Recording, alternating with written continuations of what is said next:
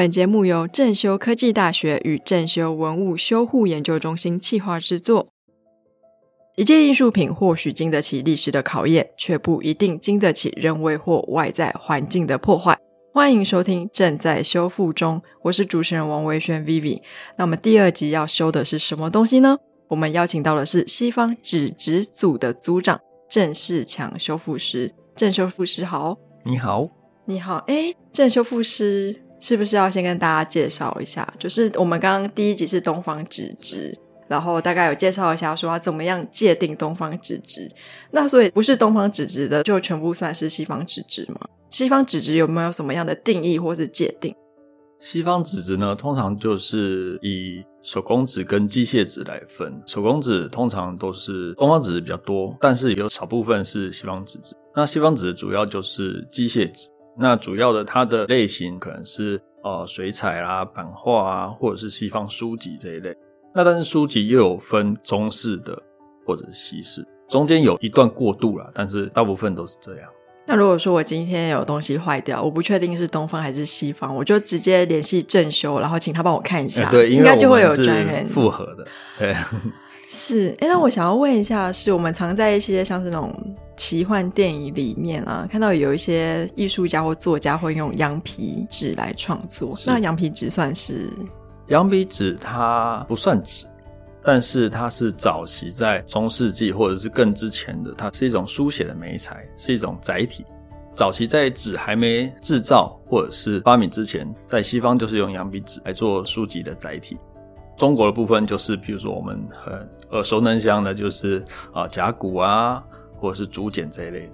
嗯，是。那西方纸质，我相信您应该有非常丰富的修复经验哦。有什么样的修复小故事可以跟大家分享？小故事哦，小故事还蛮多的啦。那但是比较特别的，可能就是像我们之前有接收过高雄在地博物馆啊、美术馆这一类，但是也有就是在地的私人藏家。曾经有一位女生律师，她要修复的是她阿公的法律学校的毕业证书啊，是在日本那边的。毕业证书，那这个是对她耳濡目染之下，然后她看到阿公这样子做律师，然后他自己也要做律师。那做律师之后呢，他想要修复这阿公的毕业证书，那我们觉得很特别，也很值得去把他的这一块，不管是记忆也好，或者是把亲情的这些弥补起来，啊，觉得很特别这样子。那我要问一下，阿公的毕业证书是发生什么事？是被虫咬了，还是破了，还是发生什么样的问题？哦，因为通常毕业证书常常都是卷起来，然后放在卷筒里面。有一段时间是这样，现在也有一些大学是这样子的部分。通常这些纸管或者是这些证书的纸质都是比较偏酸性的。那酸性的纸质久了之后呢，它就会硬，它就会脆。你不去动它都没事，但是你一打开它就是会裂成好几段，这是我们需要去克服的部分。那像西方纸质的，像是破损或者是裂痕，它修复完之后，肉眼看得出来还有被修复过吗？我们要看作品的材质啦，比如说艺术品是文物类，或者是会进行拍卖的。那如果文物类，我们会让它尽量维持原本的状态，但是它会呈现一个比较稳定的状态，就是我们在持拿或者是欣赏的时候，不会造成文物的危险。那拍卖的话，可能就要比较接近它原本的状态，对于厂家的期待也好，或者是拍卖者，他都会比较好的回馈这样。嗯，那这边就有一个很有意思的问题了，因为我发现正修文物修复中心它的分类其实分的还蛮细致的。那如果说今天是一个油画画在一个西方纸质的作品上，它今天坏掉了，不管它可能是发霉啊，或者是破损。那这个时候要怎么样决定谁修复跟它的修复顺序呢？通常这就是我们自修这边的强项啦，因为这等于是复合的材质嘛。那当然就是找各个不一样科别的医生来会诊啊，会请纸质的修复师跟油画修复师，我们这边来做讨论。那我们这边也有遇过这种状况。通常这个就是它的载体是纸张，然后美彩是油彩的部分。我们会先看它是媒材状况出问题呢，还是它的基底材出问题。那如果说它的基底材被虫吃了，哦，它已经没有地基了，那我们就是把它底下的地基这纸张的部分做一个修补的动作。那如果是上面的油彩可能是发霉啦，可能是需要加固裂化或者是皲裂粉碎这种状况呢，我们就是请油画的修复师去帮我们做处理，这样子。嗯，刚刚您有提到，就是你们会讨论嘛？那就我们回到最源头，要怎么帮西方纸质的文物看病？有什么样的步骤？这个就跟我们在医生看诊是一样，去医院挂号。你如果是出诊，当然是写出诊单啊。然后我们填一些基本资料啊，就是等于是我们在看文物的这些尺寸啊，然后它的一些媒材的状况、纸张基底材的状况，之后它需要怎么样的做修补，做哪些的步骤去处理。我们也会建议他哦，这个是大手术还是小手术？需要做一点微创呢，还是要做开刀的部分？是。哦，好有意思哦！所以其实我们先去给医生出诊，确认说哪边有什么问题，再决定是微创手术还是要开刀的大手术。对对对。那接下来我们进到修复的步骤了，有什么样的经验可以跟大家分享？就算是西方纸，它还是有不一样的材质，譬如说是哦，书画用纸就是我们画画的，那文化用纸呢，就是报纸啊，或者是一些其他的杂志啊这一类的，甚至卫生纸。卫生纸其实不是在这边，我自己本身也有做过卫生纸的修复，那这个就是非常的具有挑战性。对，可以先冒昧问一下，就是是怎么样的卫生纸，他想要拿来修复呢？它其实是一个非常有纪念意义的卫生纸啦，它是民运时期民运人士被他关到牢里面，对，然后是在卫生纸上做创作。那我们在拿到这一件的时候，我们就是必须要很大的挑战把它做一个恢复，对，因为他在上面写字，他在写文章，可是他却又被后人贴在海报纸上，所以我们必须要把海报纸移除掉，然后把作品拿下来，重新再做一个比较适当的修复。要把它拿下来就是已经很困难了，然后又要维持它上面的原子笔，这样子就非常大的挑战跟时间啊。对，听到这边我可以理解，因为一开始听到要修卫生纸，我想说收到卫生纸的时候，不知道大家会不会觉得好像是要开我们玩笑吗？还是说是要测试我们的功力怎么样？原来后面其实有一个动人的故事哦。对对对。那除了卫生纸跟您刚刚讲到的就是西方的书画之外，还有什么样的媒材是西方纸质组特别负责修复的文物呢？除了西方纸质以外，我们也会替档案类行政单位。做维护的一些辅导啦、上课啊、教育训练这样子哦。像我们从二零一七年以来，这个大概五六年时间，我们辅导了大概十个左右的行政单位。那因为他们是必须要去参加金党奖，就是行政院的金党奖比赛也好，或者是一个认证也好。几乎啦，就是我们有辅导的，几乎都有获奖这样子啦，已经七八个单位都有获奖，所以等于是我们这边的一个蛮好的一个成绩这样子。那金档奖是什么？它的评分标准又是什么？金档奖就是它会有各个档案类专业的老师去评比你档案维护的一个优良的程度。收到的这些永久档案呢，你怎么去做保存？怎么去做维护？日常有没有一个 SOP 的处理程序？你有没有认真的去做清洁维护啦，或者是一般的修复动作这样子？嗯，是。所以其实如果说您们辅导的单位有得奖，就代表说它其实在整个档案的保存跟回复状态的过程中，一定是有一定的品质保证。呃，对对对对对。哦，是。那我在想啊，在做纸质修复的时候，应该会蛮常被问到一个问题是：我这个画是毕卡索画的。这么久以前，你要填补上去的纸，你可以找到那个年代的纸吗？我相信这应该是会被蛮常问到的问题。那不知道正修文物修护研究中心在纸质的修复上，它会找到对应年代吗？还是说用什么样的方式去修复它的结构呢？通常这个问题常常被问，但是我们会不会用那个年代的纸去处理比较近代的作品呢？其实应该是不会。因为当初可能就是那个年代的纸质不好，所以才会破损，或者是它里面的成分有不好的成分，导致它的状况不好。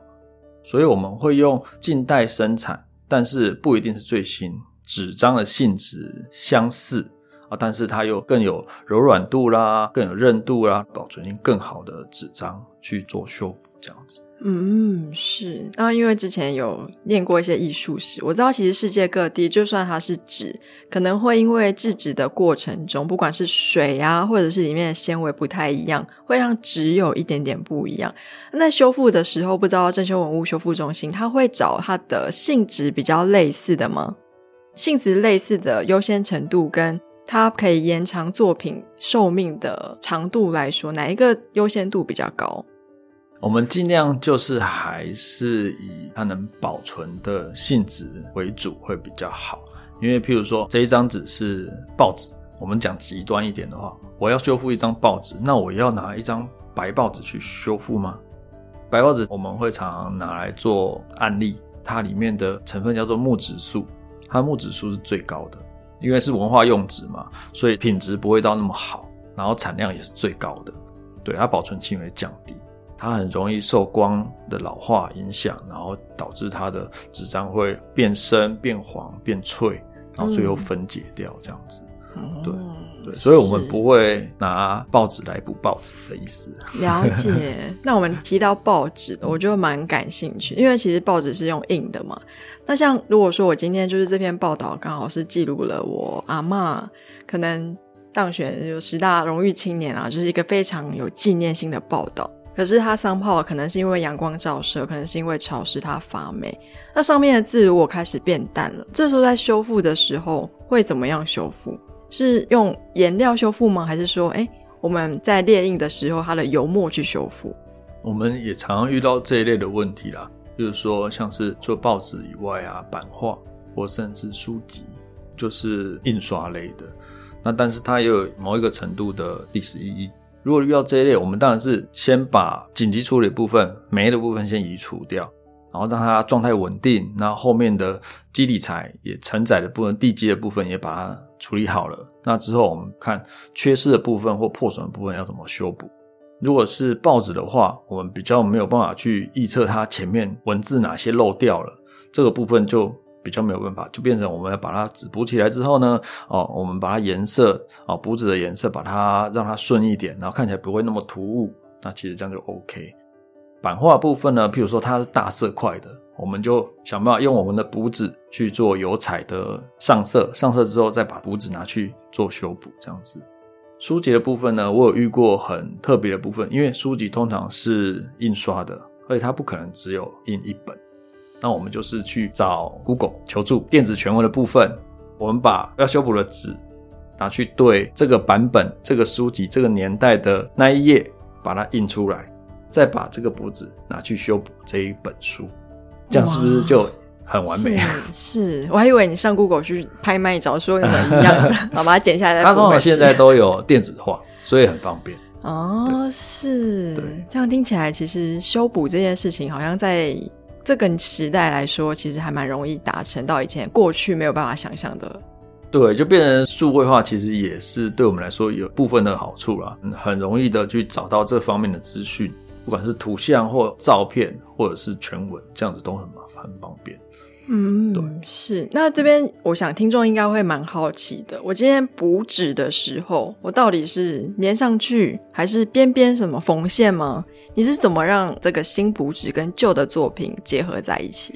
这个就是打地基的部分啊。我们通常在补纸的时候，我们基底材就是我们地基的部分，也也是一定要有一个基础，我们才能在往上面贴东西。那如果是整个都是缺失的话，在底下铺好之后呢，我们就要去挑纸啦。那挑纸当然就是像我刚才前面讲的，就是挑一些厚度相当或者是颜色相当，但是保存性好的纸。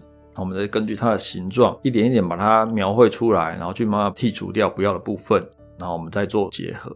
那但结合的时候，就是要用比较好一点的粘着剂。那我们的粘着剂都是用进口的日本的小麦淀粉糊，每天都是用手煮的就把它煮出来。这个部分呢，因为它很容易溶于水，是我们做修复一个很重要的基本性质啊。宗旨就是它是可以被移除的，可移除性的。之前是讲可逆性，但是现在比较偏可以轻易的把这些我们加上去的东西移除。那如果未来不管是修复师也好，或者是文化单位也好，觉得诶这个可能有一点疑虑，这样子不对的，那我们可以轻易的把这些我们加上去的东西把它拿掉。好，那个这个部分很重要。对，那小麦淀粉糊听起来好像蛮好吃的，会不会引来一些虫蛀咬呢？小麦淀粉糊，它在学生的时候，老师都会说，你可以直接沾酱油吃，这也是可以吃的，没错。对对对，因为它它就是一个去筋，就是把面粉里面的筋性把它去掉的一个淀粉，就是纯淀粉意思了。对，那当然我们目的是想要把它纯化，然后它的保存性会更好。那我们都要自己煮的原因呢，就是因为我们只相信自己。相信自己看到的东西、摸到的东西，我们不会添加一些呃呃添加物啦，或者是防腐剂啊这些东西。外面买得到了，我们不一定会用。嗯，我们就是买这种纯的，然后我们自己去把它制造出来，这样子。对，每天都要煮。对，几乎。天哪，当修复师真的还蛮不容易的哦。对，那就要谈谈正修复师你当修复师的整个经验。就是当初组别这么多，为什么您会选择在西方纸质组呢？其实修复师的培养啊，几乎是一开始就选好的了。真的？对，就是入学的时候就几乎已经确定是说你是要学哪一个部分。当然，有些是学一学之后会有稍微转移一些跑道，但是它的一个目标跟宗旨都是差不多的啦。像我一开始就是学西方纸质的部分，所以这样子学过来也是快要二十年。对，天哪！可是您看起来蛮年轻的。对，还好，就是我们大家都是在一个空调的环境里面，就是有温湿度控制的环境里面哦长大的，所以所以这样子也比较不容易老嘛。那跟大家常家说，这个是他们永葆年轻的秘诀，就是温湿度要控制好。那当纸质修复师，您觉得是怎么样的一个体验？嗯，当纸质修复师，其实他会碰到很多挑战。所谓的挑战呢，不管是作品给你的挑战。或者是厂家给你的挑战，或者是主管给你的挑战，或者是你自己给自己的挑战，其实都很多。最有感觉的可能就是你自己跟自己的挑战吧。比如说这件作品，你能不能在多少的时间里面完成，或者是你有没有自信把这件作品做到你认为的最好，这都是不同的挑战。所以说，当修复师你在看到这个有受伤的作品的时候，你就可以马上知道你要花多久，跟你心目中脑海马上就有一个画面，它最好可以变成什么样子，是吗？通常能独当一面的修复师，就是看到你可能就要报价了。因为常常客人问到你，就是问这个要修多少钱啊？是，对啊，所以就变成我们看到作品，就是要先想这件作品的修复需要多久啦，或者是需要哪些材料啦，要做哪些步骤，甚至要怎么跟客人说明，都还蛮有哲学的感觉。嗯，是。那您说您在这一行已经待了二十几年了，就是等于是从学生，对对对对对。比如说我是二零零六入学。零六哎，也快要二十年了。对啊，所以有说接触这个部分。那您这辈子修复的西方纸质的作品来说，你印象最深刻跟最具有挑战性的两件物品是什么？其实每一个都很有挑战性，这也很难说，因为只能说最特别或者是比较记忆深刻啦。那当然每个作品有不同的难度啊。像卫生纸是我在学的时候去参与的案子啦。但但到现在，典藏单位还有在推这件作品，就是还有展示，让他看到这个故事啦。我们正秀这边也有做一些蛮有特色、蛮有记忆的一些文物啦，譬如说像我们凤山的陆军官校，它有一件叫血旗。啊，那是早期他们在抗战时期的一个歃血为盟的感觉，就是在上面写说我们要做什么大事啊。它有一个国旗，上面就是青天白日满地红嘛。它青天白日是用画的，满地红是用血去滴出来的。哇！这上面有参与的人，就是要签名，然后滴血。当然，现在签名的人可能都是将军等级以上了。嗯，对。那当然，因为他要展示呢，所以我们又必须帮他做一个，除了修复之外，然后帮他做一个复制品，让他去展示。这样，第一个蛮震撼，嗯，那第二个蛮特别的。有些像主管会问说：“哎，你们会不会怕血旗这种东西？”啊，然后我们就说不会，因为这个是正气的部分嘛。对，对，然后还是跑去拜拜。还是会呃，这下班就早点回家。所以这个血旗血的部分，因为我们知道血液其实跟空气接触久会有氧化，那个鲜红色就会慢慢变暗暗红。色。那你们在补的时候怎么办？大家滴血吗？还是说用颜料去补？呃，其实我们就是尊重它原本的样子。那如果有，譬如说它有一些皲裂的部分，或者是它快要剥落的部分，我们做一个加固，然后维持它的现状，其实就可以了。对对，嗯因为血它久了之后、老了之后，它会变黑，所以它其实看起来就是比较深红，甚至到黑的状态。所以我们通常就是维护而已比较多。